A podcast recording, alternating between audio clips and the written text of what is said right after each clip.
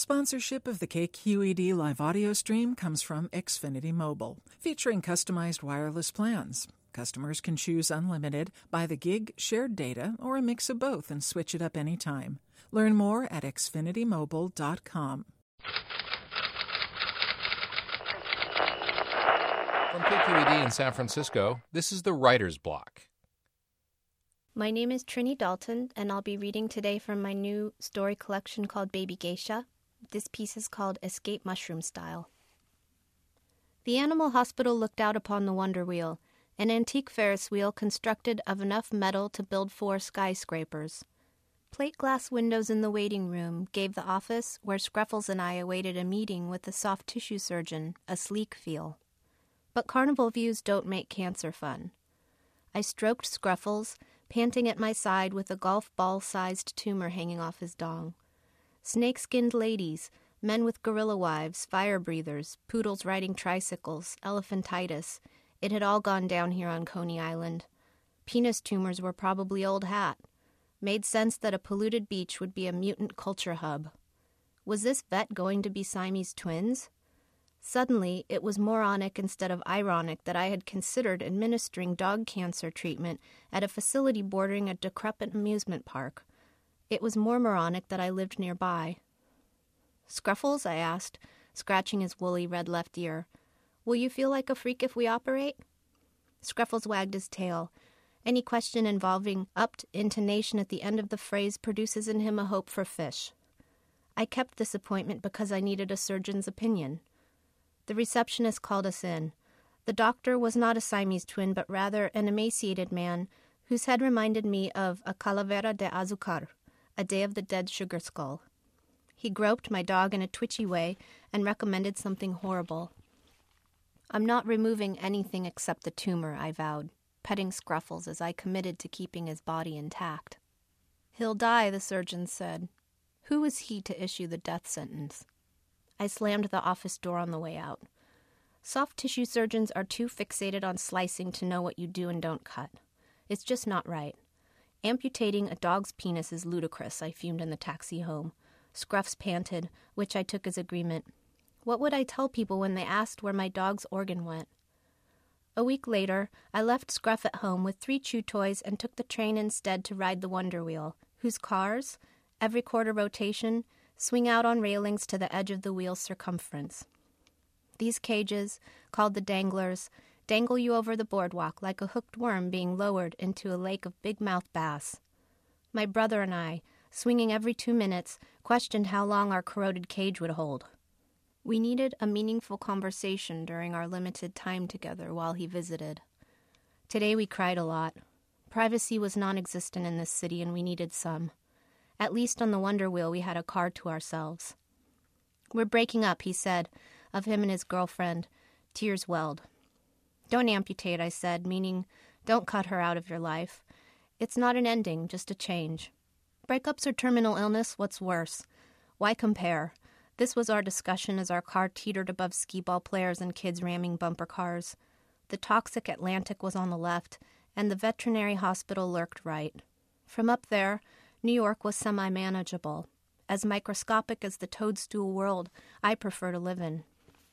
That's where they told me Scruffles had four weeks to live. I pointed down at the speck of an animal hospital, starting to cry. Wind whisked away my tears. Have you tried natural remedies? Lolly asked. We gripped the bars sealing our metal cage and swung. Next week I take Scruffles to the herbalist, I said. I have over a thousand mushroom photos under my belt. Last time I counted, I was nearing four digits, so I began excursions to Rip Van Winkle's home turf the clove where Irving's character allegedly fell asleep. Downy purple Cortinarius, a favorite fungus, grows under hemlock between blue slate outcroppings there. I may be approaching 1,200 shots. I take road trips to my hideaway hills upstate after heavy rains. I've collaged my images, written amateur essays, and attended lectures at natural history museums, about how genetic mushroom identification is outmoding Linnean taxonomic charts common to field guides. The Mycological Society recently performed a play there, riffing on Dr. Faustus, in which nerds portrayed mushroom collectors haunting Faust, who sold his soul for a lifetime supply of morels. Now that's Coney. Coney is the word I use to describe the grotesque and twisted, something so disturbing it's funny, something New York, something convoluted, something ill flowering like a wart. A friend who just returned from China was telling me over a shrimp dinner that markets in Beijing sell grubs on a stick. That's Coney. He handed me a menu he'd lifted from this Beijing restaurant called Escape Mushroom Style that listed 15 pages of mushroom based dishes. Our collective reverie, minus one page of various sheep penis entrees. Coney. I used to peddle organic produce at health food conventions. Frequently, my booth was across from the reishi booth, always the most sparsely attended table. Littered with finger like brown, red, and orange striated conchs, alongside pamphlets printed in Mandarin, the reishi table was considered by most to be mysterious and sketchy.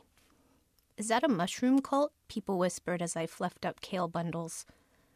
Reishi contains anti cancer agents and is a detoxifier that has been used in tea, powder, and extract form for thousands of years. It's a preventative. I was confused about why people avoided eye contact with the reishi promoters, as if looking at or thinking about cancer cure would promote neoplastic growth. Aversion to disease and the oddity surrounding it is weak. One cannot stay well without facing illness. It was during this healthy period that I selected Scruffles from a box of barking pups. His spotted paws won me over. A proud new pet owner, I headed to the local bookstore and bought pet books with wolf covers to study canine acupuncture and flower remedies. At the time, I lived 3,000 miles away. For over 10 years now, Lolly and I have been taking turns parenting this dignified canine. Thursday after the Wonder Wheel tears, I took Scruffles to a Chinese herbalist in Manhattan. She had shiny auburn hair, and her hands and arms were ringed with silver and copper jewelry. She smelled friendly, like bok choy fried in ylang ylang. He looks really well otherwise, she said. I inhaled her positivism as I would a fresh chanterelle. How long does he have? I asked, grasping my tissue just in case.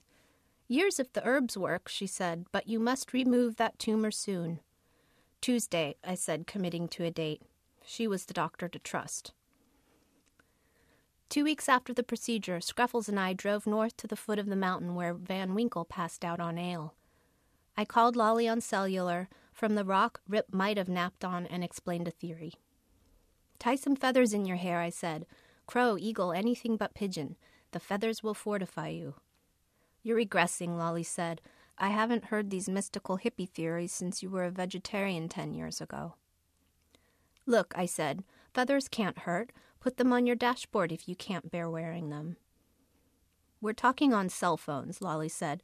Feathers are retro. Is Rip Van Winkle too retro for you? I asked. I considered chucking my phone into the stream running five feet over where Scruff was drinking. A woodpecker hacked at an elm tree. I'd have to email everyone for their numbers again, plus I couldn't talk to Lolly. The golden handcuffs. Your cell phone is probably giving you cancer right now, Lolly said. Luddite, I said. Aren't you the Luddite avoiding the city? Call me when you forgive civilization, Lolly said. I'll be at the bar with my scotch on the rocks.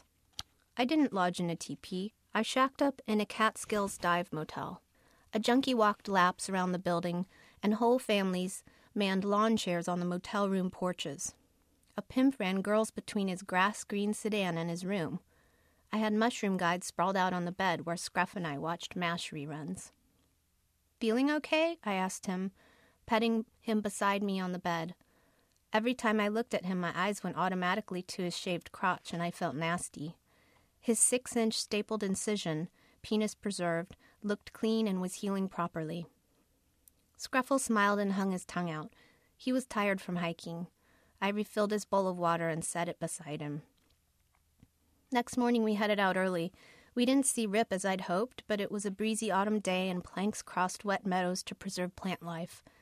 Mushrooms sprouted on every dead tree trunk oysters, maitake, sulfur shelf. My cell phone sounded so out of place. West Coast. I answered. Will you accept a collect call from LA County Jail? An operator asked. Lolly was drunk driving, hit a fire hydrant, and a lady at a bus stop. Luckily, only her leg was broken. How do you run over a leg? I asked. I don't remember, Lolly said. She has a leg cast. I need five grand. Give me a minute to think, I said. Scruff's ears were perked up, ready to think too. Good boy, I said. Find some money. Mr. Van Winkle's buried treasure? Money wiring plans were made, and I folded my phone shut, slid it into my pocket. Coney phone. The woods in the city are the same some days. If bad news was bricks, I'd live in a fortress. Scruffles licked my calf. I threw some rocks and packed it up. On the path back, Scruffles located a shiny polypore whose skin actually reflected sunlight. It was a bread round conch with ochre stripes edging its rim. Reishi? Different from the brown, whose velveteen skin you can carve pictures into. I snapped it off the tree trunk and carefully put it in my pack to shoot an ID later. The nearest Catskills bail bonds place was across from Cozy Kitchen, a coney diner decorated with baskets of silk flowers and gingham fabrics. I wired all the cash I had in the world and planted myself in a booth for coffee. Scruffles was tied up outside. Cranked on caffeine, I then wandered down the block to the scented candle shop to soothe myself with the smell of beeswax until Lolly called with release news. My sibling is lovable, but he gets sailor style drunk. One DUI ago, he fell asleep at the wheel and drove into some park's tennis courts. The dog and I stopped for one more overnighter on the way back to Coney. I was broke now, and I wanted to show Scruffles one last good time. He wags his tail at motel room doors and stares at the doorknobs until I let him in. Then he jumps on the bed and readies himself for television. Knowing that he truly appreciates my meager gifts brings me joy. I charged the motel room on my credit card just to get this reaction out of my dog, which must say something bizarre about me. You're blocking the view, I said, on the king size with Scruffles as the sun set, watching nature documentaries. During commercials, we took turns with the remote. He can change channels if he paws it hard enough. How will I face life without this guy? I took the polypore out to identify it. It was glossier than Ganoderma applanatum, the reishi I knew. Soft, corky, flat, zoned, red varnished cap with white to dull brown pores. In its stalked form, this is the ancient Chinese mushroom of immortality, also called the herb of spiritual potency, said the Audubon field guide. Red reishi or ling chi, Ganoderma lucidum, an even better anti cancer. You found ling chi, I said. Good dog. Scruffles licked his chops. Coney-licious. Fortified for impending night, it was back to the city in the morning with red reishi and my frankenweenie. To subscribe to the Writer's Block and hear more stories, visit kqed.org slash writersblock. The Writer's Block is produced by KQED.